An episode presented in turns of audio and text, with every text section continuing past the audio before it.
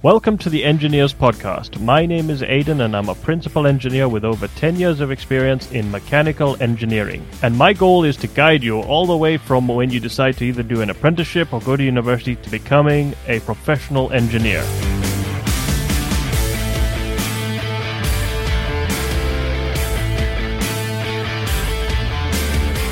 Welcome to episode three, everyone. Super psyched to be here, and it is raining now. So, where last week's episode it was brutally hot, today it is raining heavily and it is cold. This is why I love living in the UK because one minute you can have a heat wave, next thing you know it's raining heavily and there's a monsoon outside and it's hailing and it's snowing. But anyway, I digress. Welcome to this week's episode where I'm going to talk to you about the grades you need to be an engineer. Uh, the reason why is because there is a misconception what grades you actually need to become a successful engineer.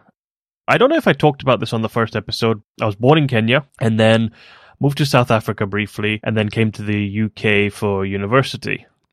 I thought I'd just tell you this story about the school I went to in Kenya. You know, when people say you've got a lion in your backyard and, and all of this, there's always this funny stuff that some people think. Uh, in Kenya, we had these uh, colobus monkeys that used to come and steal people's lunches and um, pull the girls' hair. And, you know, they were like our rats. You know, where you see pests as, as rats, you'd have these monkeys that are digging through the bins. You'd have to run away from them because they would steal your lunch. Uh, so that was basically one of the schools I went to in Kenya, and it was it was great. There were uh, you know always animals everywhere. Now, I was doing quite well at that school.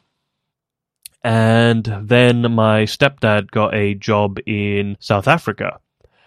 Johannesburg is not a nice place. You know, it's you know where Kenya at the time was beautiful, it was nice and everything else. South Africa's very dangerous. It's it's not a nice place to live. You know, you would not even walk probably 10 meters at night because something could happen. That's how bad it was where you would be behind big walls and electric fences and barred windows, external security systems to a link to an armed security firm. Now, why am I telling you this? Because I went to a school in South Africa. Now, every system is different. So when I was in Kenya, I was doing the British curriculum system, the your GCSEs and your A levels okay, on the assumption that I was coming to the UK or somewhere else, because it can be transferred to somewhere like America as well. But I think for that, you need your international baccalaureate. And South Africa has their own weird system. Now, the school I went to in South Africa was like a prison. And when I say prison, I mean it was pretty bad because you would be there in the morning, blazing hot, in your blazers for assembly, right? And standing, and the assemblies were half an hour to an hour, depending. Okay, what they would also do was come round, make sure you know if if you didn't shave properly, like if you had a bit of stubble, they would send you to the office, and you would go and have to buy one of these cheap razor blades, and you'd have soap to shave. Now, if you've ever had to use sh- soap to shave, it is painful. Okay, really painful, and especially with like a 50p razor. On top of it, if you were late, you would have to uh, come through a different gate and you were sealed in for the day. And they also had this weird system where people who did very well in grades would have red jackets and everyone else would have green jackets. So it was very um, demoralizing and the system was completely different. I was moved from one school to another to that one and then to another one to do my GCSEs because we were moving back to Kenya. Okay. So I did my uh, GCSEs, passed them, not amazingly, but passed them. But because I was late joining school, I joined in the middle of A levels, which is not very good to join because A levels are a very different level from your standard GCSEs. I did my A levels, I did physics, chemistry, and mathematics. So before we went to South Africa, I was your, you know, A student, occasionally the occasional B. Um, go to South Africa, and then suddenly everything's dropping down to like E's and F's. So not very good. And come back to the school in Kenya, and things still aren't looking great because basically it's really difficult to go from doing one thing and then suddenly joining it in the middle. Nothing ever really recovered for me when I was in, in high school, and I ended up with a D and two E's at the end of my A level, so not great, right? And I don't really talk about this much, but at the time I thought, okay, what I will do is take a year out and then maybe reset my A levels or something, or find an alternative, you know, a job somewhere or something else because I was like, my grades are terrible. I won't do what I want to do. I will never be an engineer like I want to be. And then I remember getting a card from a lady who worked at UCAS. And UCAS is like a university place for where they place you in university internationally so they, they said there's clearance space in these universities. I think one was like the University of Glamorgan and something else. Anyway, places that I've never heard of. And I saw that the University of Brighton had a foundation engineering course. You know, so for those who didn't quite get the grades they wanted, you could do a foundation course. And oh, I thought this is a great opportunity because I don't have the grades. I have a grade D and two E's, and I think to do it you needed an E and two F's. That was my opportunity to do something, knowing that I thought I wasn't going to go to university after that, and apprenticeships were not a thing at the time. In 2007, apprenticeships were pretty much dead in the UK. And the reason I chose the University of Brighton is because my grandmother lives quite close to Brighton.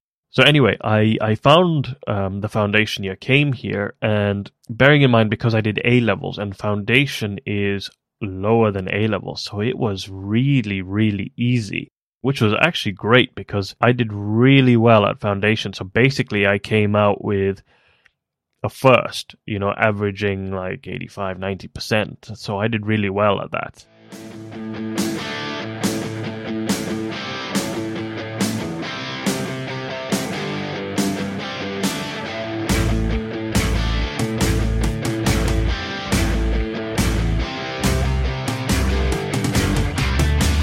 Then I went on to do my uh, you know my university, like I said in the in the previous episode, and I've said it before. I I got a two two. It wasn't that I struggled at university at all. I actually did very well. I shined at a lot of things, and just because you do badly in school, it doesn't mean you're going to do badly in life.